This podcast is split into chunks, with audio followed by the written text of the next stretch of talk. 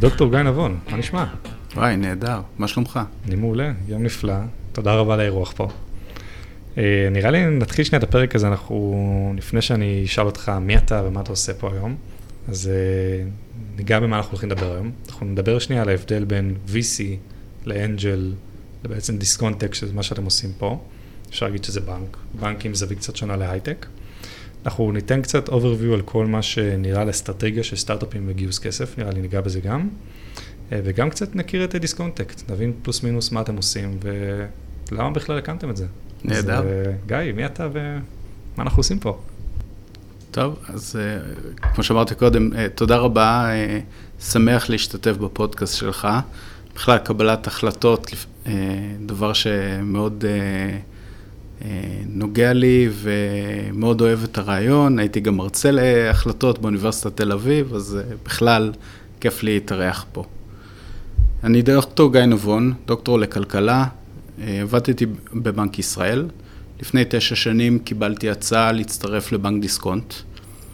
ניהלתי את המחלקה הכלכלית, התעסקתי בפיתוח מודלים לדירוג אשראי, אה, תהליכים, חיתום אשראי.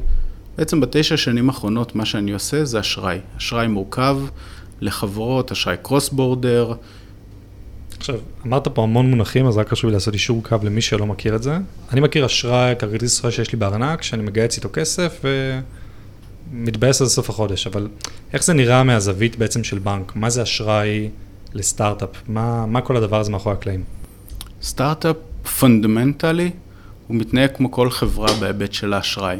אתה רוצה מגייס הון בשביל להתחיל, בשביל לפתח את המוצר, בשביל לייצר איזשהו market fit, ואחרי שאתה מתחיל, כבר יש לך כמה לקוחות, כבר עשית POC, אתה מתקדם, יש לך הכנסות, בשלב הזה אתה רוצה למנף את עצמך באמצעות אשראי או חוב, זה אותו דבר, מבנקים, כי אתה רוצה לצמוח כמה שיותר. ישראל עברה בשנים האחרונות מהפכה מדהימה במעבר מה-Startup Nation ל-Scale-up Nation, וחברות שרוצות לצמוח, מהר מאוד הן מגיעות למצב שהן רוצות וצריכות לקחת ולשלב בין האקוויטי שהזניק אותם בהתחלה, כשהן היו עוד מאוד מאוד מסוכנות, לחוב. כאשר הבנקים מעמידים את, החו, את האשראי כשהחברה כבר, כמו שאמרתי, יש כבר מוצר, יש כבר מכירות, רמת הסיכון קצת ירדה, אנחנו כבר מבינים את הכיוון שהחברה הזאת הולכת, אנחנו יודעים כבר לנתח אותה, רואים שיש לקוחות חוזרים, ואז אנחנו מעמידים אשראי. כשאשראי זה דבר מאוד מאוד רחב. כמו שאתה אמרת, יש אשראי שהוא כרטיסי אשראי, חברות הייטק צריכות כבר בהתחלה ערבות שכר דירה, זה גם כחשיפת אשראי. כשהן מגייסות כסף ממשקיעים, כבר כשיש אנג'לים ראשונים, אז הן צריכות לעשות המרות כספים, אולי הן עושים קצת גידורים בחדר עסקאות, כי הן מגייסות בדולר והברן רייט שלהן הוא שקלי. אז הן מנצלות את העוצמה הגדולה הזאת שנקראת בנק בהרבה מאוד היבטים. ואז באיזשהו שלב הן כבר מחפשות את קווי האשראי והלוואות. עכשיו, סתם בשביל סדר גודל לסבר את האוזן, אמ, מה ההבדל בין בנק ל... בוא נגיד ל-VC, בין הגדולים בארץ מבחינת אה, קו אשראי, פחות או יותר? בנקים מעמידים קווי אשראי והיקפי הלוואות בהיקפים של מאות מיליארדי שקלים או, מאות, או עשרות מיליארדי דולרים בשנה, כל אחד מהבנקים הגדולים פה בישראל. היכולת שלנו, של המערכת הבנקאית, ללוות חברות הייטק ללונגרן, היא הרבה יותר חזקה. עכשיו, זה לא פוסל. ל-VCs יש מקום וכבוד מאוד מאוד חשוב בתעשייה הזאת, אבל החיבור הזה מאפשר להגדיל ולייצר חברות שהן מתרומות לטווחים הארוכים יותר. זאת אומרת, אתה אומר, אתם פחות מתרכזים בסיד, אלא יותר הולכים על ה-Round A, Round B וכולי. אנחנו מלווים את כל החברות. בסופו של דבר, ביום שחברה מתאגדת, היא צריכה, קו, היא צריכה לפתוח חשבון בנק, היא צריכה איזה קו אשראי קטן, איזשהו ערבות שכר דירה קטנה, היא תעשה, כמו שאמרתי, את הפעילות בחדר עסקאות, אבל את קווי אשראי שהולכים וצומחים, זה כבר בשלבים של round A באזור הזה. מגניב. אז בוא שנייה נלך כמה צעדים אחורה. דיסקונט, בנק מאוד ותיק. מאיפה הגיע דיסקונט טק פתאום? מאיפה זה צץ, אפשר להגיד, החברה החדשה? קבוצת דיסקונט היא קבוצה מאוד ותיקה, היא פועלת אה, באמצעות הבנק, בנק דיסקונט, שהוא הבנק השלישי בישראל, יש לנו גם בנק בארצות הברית שנקרא IDB ניו יורק, IDB בנק, יש לנו גם זרוע השקעות, דיסקונט קפיטל, שמשקיעה בקרנות ובחברות הייטק. ולאחרונה אנחנו ראינו, עוד לפני ההייפ הגדול של השנה האחרונה, אנחנו זיהינו את ההייטק ככלי אסטרטגי בשביל הבנק לחמש שנים הקרובות. אנחנו הכנו תוכנית אסטרטגית, וההייטק הוא מהווה מקום מרכזי, יש לו מקום מאוד מרכזי באסטרטגיה של הבנק לחמש שנים הקרובות. ואם אתה תשלב את זה עם דברים שאני לא בטוח כל השומעים שלך מכירים, אבל ה-DNA של בנק דיסקונט הוא DNA מאוד מאוד מיוחד. זה בנק של אנשים שמייצר relationship של טווחים ארוכים, זה לא בנק ששומט את השטיח כשקצת קשה, הוא מלווה את החברות, ובעולם ה tech זה משהו שהוא מאוד חשוב, כי אנחנו רואים עכשיו איזה הייפ מאוד גדול, והוא נהדר, ואני מקווה שהוא יישאר, אבל אנחנו כולנו יודעים שיש מחזורי עסקים, ובאיזשהו שלב המחזור קצת ישתנה, ואתה מחפש בנק שילך איתך לאורך כל הג'רני של החברה. אתה עכשיו אה, גייסת איזשהו סיד קטן או פרה-סיד קטן, ואתה הולך ומגייס אנשים, ואתה רץ קדימה ובאת לשנות את העולם, ואתה רוצה את הבנק שמבין אותך, שמבין את השפה שלך, ומלווה אותך לאורך כל הדרך הזאת, ואתה מבין שזה מסע ארוך, זה לא מסע של שנה, שנתיים, אתה מקווה ככה. תשמע, אני מקווה שתוך שנתיים נמכור את הסטארט-אפ שלי ולנפוש במלדיבים, אז זה משהו אחר. אבל אם אני באמת שנייה רוצה להסתכל עכשיו על, אה, נניח נעשה סימולציה, אני עכשיו אה, גלעד, מנכ"ל של סטארט-אפ, של, יש לי הרבה מאוד הצעות עכשיו מאיפה להביא כסף. היום באמת, נראה לי הבעיה הכי קטנה זה היום לגייס כסף, אלא ממי אתה מגייס. עכשיו, אני רואה מהזווית שלי כמה אופציות, יש באמת, כמו שאמרנו, את האנג'לים, את הוויסים ובנקים. עכשיו, מה היתרון וחיסרון בכל אחד מהם, מהזווית שלך דווקא כבנק? אני חושב שיש מקום לכל אחד מהם באקוסיסטם, ומשלימים אחד את השני, הם לא מחליפים אחד את השני. הרבה פעמים החברה תלך לאנג'לים בתור, uh, בשלב של ה-Friends and Family, בשלב הפרסיד, שחברות באותם שלבים מגייסים כספים מאנג'לים. האנג'לים יש להם משמעות מאוד חשובה בתעשייה, כי הם מזהים ראשונים, או מנסים לזהות ראשונים את הכוכבים, ומפזרים יותר את הכספים. מעט כספים אצל הרבה חברות. בהמשך החברות האלה הולכות לקרנות, לקרנות early stage, שגם כן מושכות. הקרנות נותנות ערך שהן אקטיביות. הן אקטיביות, הן עוזרות מבחינת value creation, מבחינת marketing, מבחינת finance, ומלוות את החברה ומצמיחות אותה. ואז מגיעות הקרנות של ה-early growth, או, או קרנות ה-growth, וממשיכות, ואז החברה קוראת תהליך שהוא נורא מעניין, שיזם שהתחיל עם חברה שהיא 100% בבעלותו, ולאט לאט הוא יורד בהחזקות שלו, אבל הוא יודע שהחברה שלו כבר טובה, והוא לא נעים לו, הוא לא רוצה, הוא רוצה לגדול עם החברה, הוא רוצה לצמוח, אבל הוא לא רוצה להגיע למצב שבו הוא כבר מחזיק חמישה אחוזים מהחברה, כי החברה היא טובה. אין שום סיבה בשלב הזה שאנחנו יודעים שיש כבר חברה שהיא מוכחת, שיש לה ARR של 2 מיליון דולר, 3 מיליון דולר, 4 מיליון דולר, אין שום סיבה שהוא ימשיך לדלל אותו באותו קצב שהוא דילל אותו כשהוא היה עם הכנסות של 100 אלף דולר. עכשיו, אתה אומר רק לדלל, רק חשוב לי לעשות יישור קו על המינוח הזה למי שלא מכיר. יכול רק להסביר מהזווית שלך מה זה אומר לדלל? כן, ב cap table של, ב cap של החברה, בעצם בהון של החברה, כשקרן נכנסת להשקעה, היא מקבלת אחוז מההון המניות של החברה. אז המשמעות של הדבר הזה, זה שהיזם, חלקו בחברה יורד. הוא מחזיק פחות אחוזים בחברה שהוא יזם אותה. עכשיו, כשהחברה בהתחלה ורמת הסיכון היא מאוד גבוהה, זה בהחלט מאוד מאוד לגיטימי שהקרן תקבל, והיא כנראה גם תקבל אחוזים ניכרים מהחברה, כי היא שמה את ההון והיא משקיעה והיא לוקחת את הסיכון המרכזי על היזם. אבל בשלבים היותר מתקדמים, שהחברה כבר on the track, ואנחנו רואים צמיחה מאוד יפה, חברה שצומחת מחודש לחודש, ואין כמעט לקוחות שעוזבים אותה, אלא בעיקר לקוחות חדשים מצטרפים, ולקוחות הקיימים מגדילים את הפעילות שלהם ואת ההכנסות מהם הולכות ועולות. בשלב הזה, הרבה יותר כדאי לחברה לקחת חוב מבנק, חוב בצורה של קו אשראי, או חוב בצורה של venture lending, או venture debt אה, נהוג לקרוא לזה בשוק, שלא מדלל. מה הכוונה לא מדלל?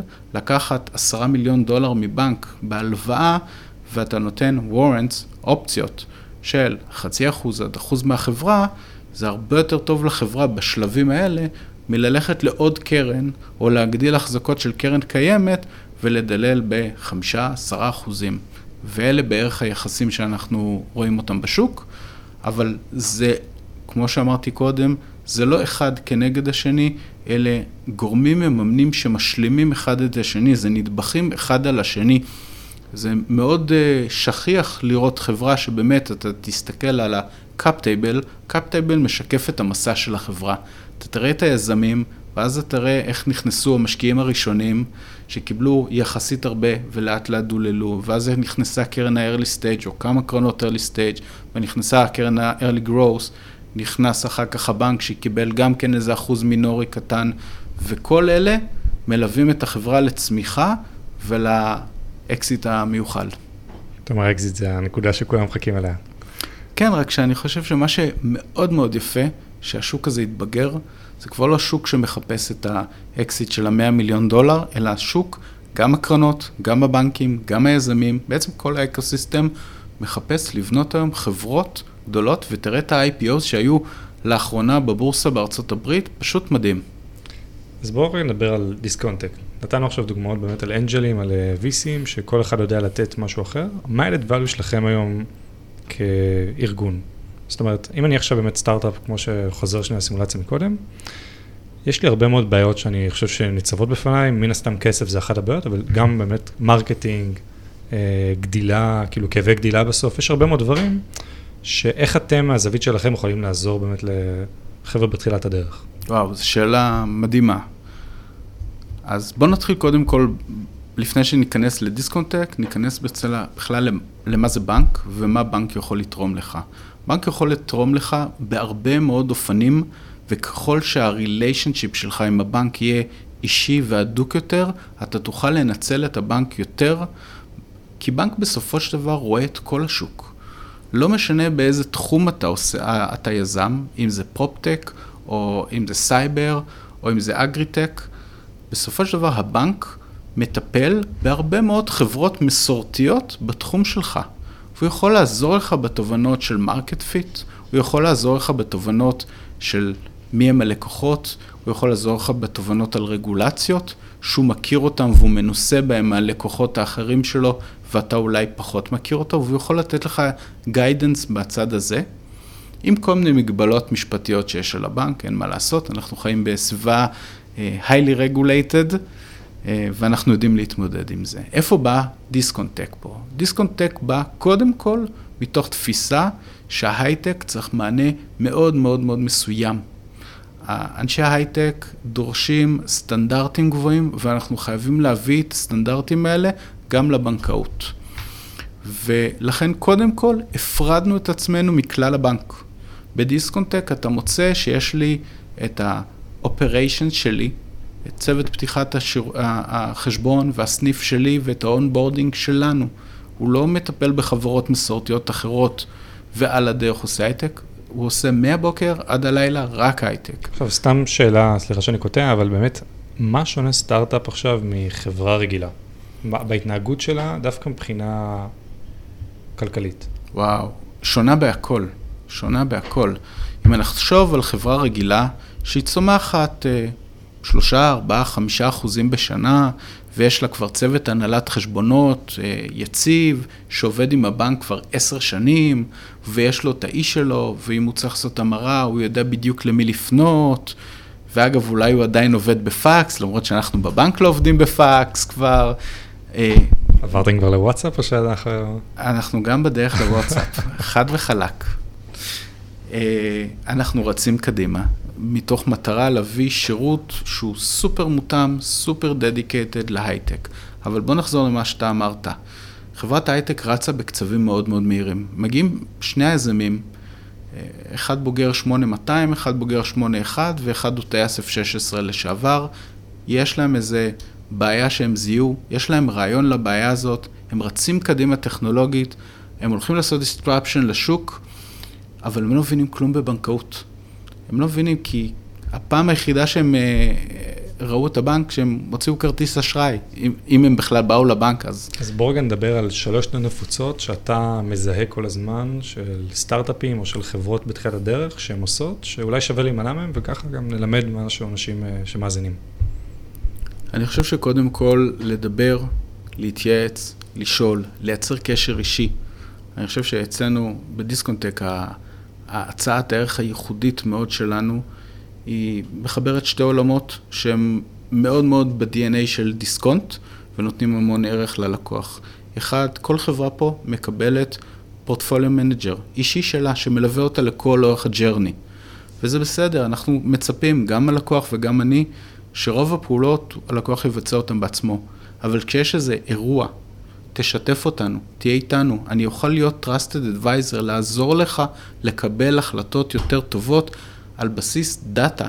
שלי יש את הדאטה, אני רואה מאות חברות כמוך, או דומות אליך, בתחום שלך, בשלב החיים שלך, אני יודע להעריך מה הצרכים עוד לפני שאתה מגיע לשם.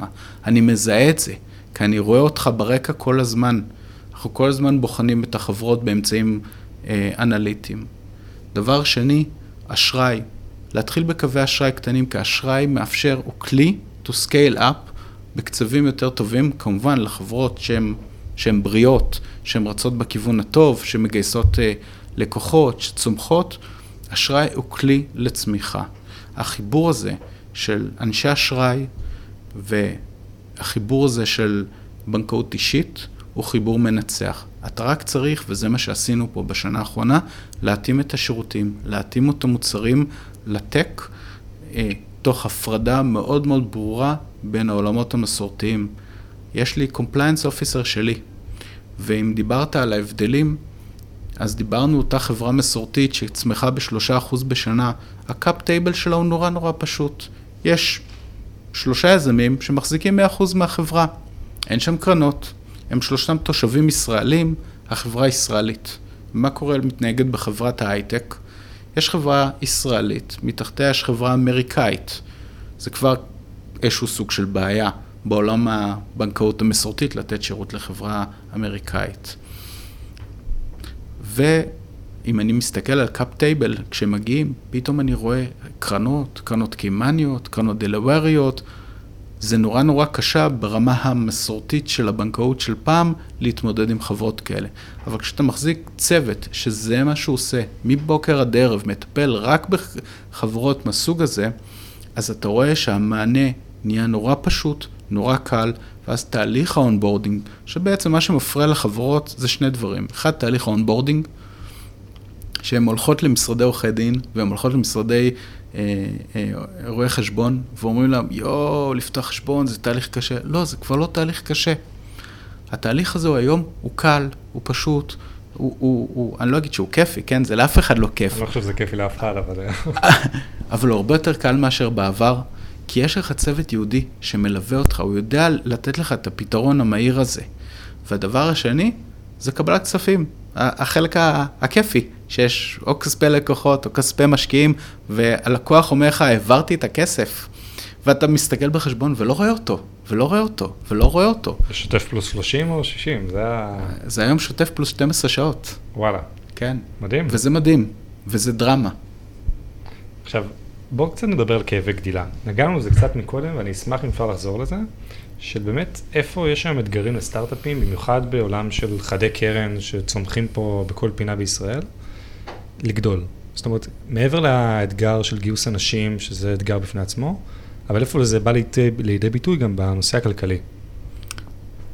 שאלה סופר מעניינת, ויש לה כמה אספקטים. יש קודם כל את האספקט של המודל העסקי, שחברות לפעמים מתחילות במודל אחד ומבינות שמודל אחר יותר מתאים. האם הן מוכרות B2B או B2C? לפעמים חברות לא תמיד מההתחלה מגיעות בשלות או מוכנות אה, במודל המתאים למוצר שלהם. לכו תתייעצו עם הבנקאי שלכם, כי הוא רואה הרבה מאוד חברות הייטק, והוא יודע לזהות. אתה חברה בתחום הגיימינג, בוא תלך בכיוון הזה. אתה חברה בתחום ה fitness, יש לנו חברות כאלה. אני יודע לכוון אותך לכיוון מסוים. אני אתן לך ייעוץ אני ייעוץ שהוא לא אה, אינטרסנטי והוא גם לא מחייב, הוא ייעוץ מההיבט של מה אני חווה, עם כל המגבלות המשפטיות שלו, שאנחנו בסופו של דבר, אסור לי לגלות שמות של חברות, אסור לי לגלות פרטים, אבל אני כן יכול, אנחנו חווים שוק, אנחנו יכולים לשתף מהניסיון שלנו. אז יש את הנושא המודל, יש את הנושא, את המתח הזה, תמיד, גם הקרנות רואות אותו ומתמודדות אותו, כמה מהר לרוץ, כמה מהר להיכנס בהשקעות ב-R&D, לעומת השקעות ב marketing, לעומת ללכת לאט לאט. מתי השוק תפס את המוצר ואפשר לרוץ קדימה, ומתי לעצור, לנהל את ה-burn rate שלך בצורה הכי הכי נכונה. כי בסופו של דבר, שהקרנות שהשקיעו בך בהתחלה, הם השקיעו בך, ואתה תצטרך כנראה עוד שנתיים, שנתיים וחצי לעשות סבב גיוס חדש. בשביל לעשות את הגיוס החדש, את הראונד הנוסף בצורה אופטימלית, אתה צריך לנהל את ה-burn rate שלך במקביל לניהול המוצר, לניהול המכירות, אלה תהליכים מקבילים. ונגענו קצת מקודם גם בכל נושא הזה של ה equity ומינון חוב. עכשיו אני חושב שאחרי שעשינו את האישור קו הזה על כל הנושאים, אפשר טיפה לחזור על זה ולהיכנס יותר נכון, לעומק. אז באמת, equity זה משהו שנראה לי כואב לכל יזם, כי הוא קצת מאבד חלק מהחברה, וחוב, מן הסתם, תמיד כיף, אבל אתה מרגיש שאתה חייב למישהו את הכסף, שזה, אפשר להגיד את זה אחד עם השני תמיד. אבל באמת, איפה אתה רואה שסטארט-אפים נכון להם, או באיזה שלב נכון להם לעשות equity, ובאיזה שלב נכון לעשות את החוב? אם זה B2B, B2C או B2B2C. טוב, זו שאלה בעצם, בשביל לענות על השאלה צריך קודם כל לשים על את הפיל, לשים אותו על השולחן. חברה צריכה ודאות, זה מה שהיא מחפשת. ולכן, אה, כשהיא באה לקרן ומגייסת equity, היא קיבלה ודאות. היא יודעת היום, על בסיס ה-cash flow של ה-projections, היא יודעת כמה runway יש לה. כשהיא באה לבנק והבנק אומר לה, בוא תיקחי קו אשראי, והוא נותן התניות, ויש לה קצת בעיה בדיסוננס שלה, היא, הבנק יצרה לה אי ודאות. ולכן, מוצרי אשראי תלויים במה רמת הוודאות שהחברה זקוקה לה, מה רמת ה... באיזה שלב בחיים שלה היא נמצאת. החיבור הזה, שני הפרמטרים האלה, אלה הפרמטרים המרכזיים שיאפשרו לחברה לנצל את השירותים הבנקאיים בשביל לצמוח. הבנק יכול לתת שני, שני סוגי אשראי ברמה הרחבה ביותר. הוא יכול לתת קווי אשראי, הם יכולים להיות כנגד MRR, כנגד AR, כנגד uh, הזמנות, ומנגד הוא יכול להעמיד הלוואה. הלוואה המקובלת ביותר בתחום ה tech נקראת Venture Lending או Venture Debt. זה הלוואה לתקופה של שלוש שנים עם פירעונות שוטפים, והבנק מקבל איזה אחוז warrants קטן. הבנק נותן את הלוואת ה venture lending כחלף להשקעת equity. הוא עושה את זה לחברות רק שיש להן כבר מספיק לקוחות, מספיק מכירות, מכירות חוזרות, קצב צמיחה יפה, שרמת הסיכון היא מספיק נמוכה. אבל קווי אשראי שהם לכאורה נותנים פחות ודאות, כי הם תלויים בהיקף ה-MRR או בהיקף ה-AR, הם כלי נהדר דווקא בהתחלה. כי בהתחלה אתה עדיין ברמת סיכון גבוהה יחסית במונחים של בנק, אבל הבנק מוכן להיחשף אליך באמצעות הלקוחות שלך. אתה סיפקת מוצר, סיפקת חשבונית, אני יכול לנקות את החשבונית. account receivables, נורא פשוט. אממם, זה תלוי בחשבוניות, תלוי בכמה לקוחות שירתת, כמה מוצרים מכרת, באיזה היקפים, דברים שהם לא ודאים. היום זה 100, מחר זה יהיה, אתה מקווה 150, אבל זה יכול גם לרדת ל-80. אבל אם אתה תשכיל להבין שמי שנותן לך את הוודאות הבסיסית בשלב הזה זאת הקרן, והבנק הוא השכבה מעל, אז אתה יכול להירגע, כי יש לך את הוודאות הבסיסית שהקרן נתנה לך runway לשנתיים, שנתיים וחצי, והבנק הוסיף לך פה עוד חצי שנה, חצי שנה ספייר, שזה נהדר, כי אם אתה בכיוון למעלה, זה נהדר. ה-venture lending יכול לתת לך runway הרבה יותר משמעותי, אפילו אולי עד אה, תשעה חודשים, עד חצי שנה, אבל זה לחברות הבוגרות יותר עם המכירות באמת. ונראה לי שאלה אחרונה, לפני שבאמת אני אבקש ממך טיפ שלך לסיום הפרק. איך סטארט-אפ עכשיו בתחילת הדרך שקם ממש בימים אלו, יכול להתמודד עם עולם של חדי קרן מבחינה גיוסים? זאת אומרת, כמה נכון לו לגייס? תמיד יש את השאלה, האם לגייס המון כסף בהתחלה ולתת valuation X, או לגייס קצת כסף ולא להתחרר על valuation בשביל לעשות מכפילים יותר טובים בהמשך הדרך. וואו, זאת, זאת שאלה קשה, כי יש פה הרבה מאוד פרמטרים והתשובה היא כמובן לא חד-חד ערכית. זה תלוי אם אתה first timer או second timer, זה תלוי באיזה תחום אתה, זה תלוי עד כמה המוצר שלך בשל, או שאתה עדיין בשלב המצגת. אז יש הרבה מאוד פרמטרים. זה תלוי גם מה הנגישות שלך לשוק, ועם איזה קרנות אתה יצר את החיבור. יש קרנות שייתנו לך איזשהו חלק קטן בהתחלה ויצמחו איתך. אני חושב שמה שיותר חשוב זה משהו אחר לגמרי. זה לייצר קשר, הרי בסופו של דבר, בבנקאות, כמו בעולם ההשקעות, זה הכל אנשים. וזה מאוד חשוב להבין את הדבר הזה, החיבור בין האנשים ולייצר קשר באקו-סיסטם עם, עם כל נותני השירותים שלך, עם עורכי הדין, עם רואי החשבון, עם הקרן, עם הבנק, כל אלה ביחד ייתנו לך, וזה בעצם כבר רומז לשאלת סיום שלך, כל אלה ייתנו לך את היכולת לגייס את הסכום הנכון לתקופה הנכונה. טוב, גיא, אז אנחנו באמת מגיעים לסוף הפרק, ואני אשמח אם תוכל לסיים איזשהו טיפ שלך לכל מי שמאזין, בכל נושא שהוא לאו דווקא בנקאות, כלכלה או כל נושא אחר, משהו שאנשים יסיימו את הפרק ויגידו, וואלה, זה עזר לי אחרי זה לעשות איקס בחיי. אז אני אתן טיפ מעולם קבלת ההחלטות. בסופו של דבר אנחנו אנשים, וכל מה שהאנשים סביבנו, יש להם המון המון ידע שהם צברו על פני זמן. אז הטיפ שלי הוא פשוט, לכו תתייעצו. לכו תתייעצו עם אנשים ב ecosystem, אבל, ומכיוונים שונים, תתייעצו עם עורכי דין, תתייעצו עם רואי החשבון שלכם, תתייעצו עם הבנק שלכם, תתייעצו עם השכנים שלכם. ככל שתתייעצו יותר, אתם תקבלו טיפים ותובנות. ואני יודע שזה לפעמים קשה, כי יש לכם איזה רעיון מגניב ואתם חוששים לחשוף אותו, לספר עליו, אבל יכול להיות שאתם תקבלו טיפים על ה market fit של המוצר שלכם, יכול להיות שתקבלו טיפ שהמוצר המדהים שחשבתם עליו, אתמול יצא לשוק חברה עם בדיוק אותו מוצר. פיצ'ר חדש של גוגל, אתה אומר, זה ה... לגמרי. עכשיו... אתה יודע שהיה לי סיפור כזה עם הבן שלי שבוע שעבר, הוא בא אליי, אבא, יש לי רעיון. ובסופו של דבר הוא, הוא מספר לי המטבעות דיגיטליים, ואני אומר לו, יש כזה כבר. נשמע שזה מצליח, אילון מאסק עשה משהו דומה. עכשיו, שאלה באמת על מה שהתחלת להגיד זה, מתי אומרים די? זאת אומרת, מתי מפסיקים להתייעץ עם אנשים ואומרים, טוב, יש לי עכשיו מספיק אינפוטים, קיבלתי מספיק דעות של אנשים, מתי אני צריך לקבל את ההחלטה?